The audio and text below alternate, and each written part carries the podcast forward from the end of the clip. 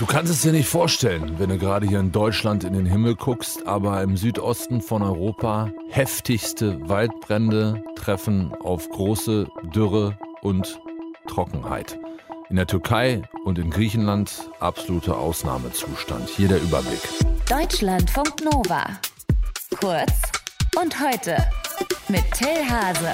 Es ist unglaublich trocken aktuell in Griechenland. Es ist heiß und in der Luft ist zudem auch noch kaum Feuchtigkeit. Das sind perfekte Bedingungen für Feuer, sich unkontrollierbar auszubreiten. Und genau das tun die Feuer gerade in Griechenland. An mehreren Stellen gibt es riesige Waldbrände. Maike Rosenplänter aus den Deutschlandfunk Nova Nachrichten. Aktuell ist ein Brand in der Nähe der griechischen Hauptstadt Athen außer Kontrolle geraten, der eigentlich schon mal eingedämmt war.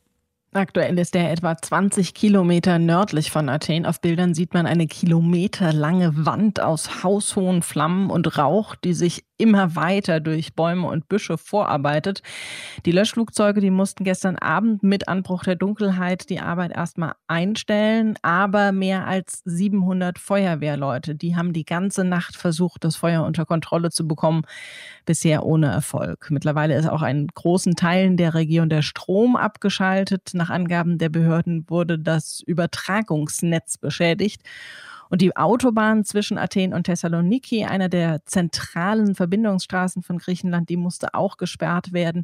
Eine Ortschaft und ein Flüchtlingslager mussten evakuiert werden. Insgesamt wurden mehr als 50 Dörfer und Siedlungen in Griechenland geräumt. Weil das Feuer vor Athen auch nicht das einzige ist, das zurzeit in Griechenland bekämpft werden muss.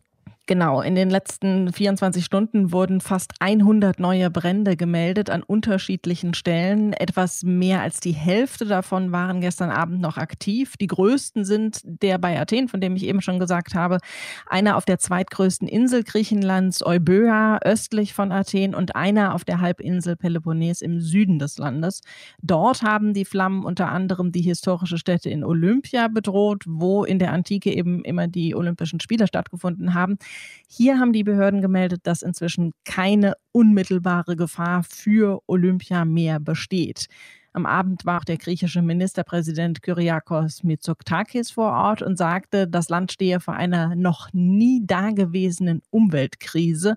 Und es sei auch noch nicht vorbei. Es wird nämlich erwartet, dass der Wind wieder auffrischt und die Hitze bis mindestens Montag andauert. Und mittlerweile ist auch zusätzliche Unterstützung aus anderen EU-Ländern und vom griechischen Militär eingetroffen. So, und Griechenland ist nicht das einzige Land im Südosten von Europas, das gerade mit Bränden und Flammen zu kämpfen hat. In der Türkei bekommen die Einsatzkräfte die Feuer auch seit Tagen schon nicht unter Kontrolle vor allem die Großbrände in den Provinzen Antalya und Mugla. Allein in Mugla wurden mehr als 36.000 Menschen evakuiert, sagten Sprecher von lokalen Behörden. 2000 Häuser wurden offiziellen Angaben zufolge bisher beschädigt. Mindestens acht Menschen kamen ums Leben. Schätzungen zufolge sind mindestens 100.000 Hektar Wald und Felder zerstört worden.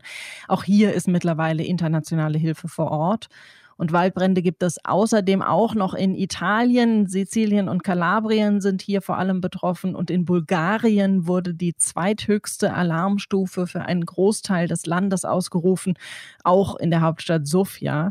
Die Brände im Süden des Landes sind aktuell unter Kontrolle, aber bei den Löscharbeiten kamen zwei Forstarbeiter ums Leben. Ein weiterer wurde schwer verletzt. Maike Rosenplänter aus den Deutschlandfunk Nova Nachrichten hatte den Überblick über die Waldbrände, aktuell im Süden und Südosten Europas. Danke fürs Gespräch.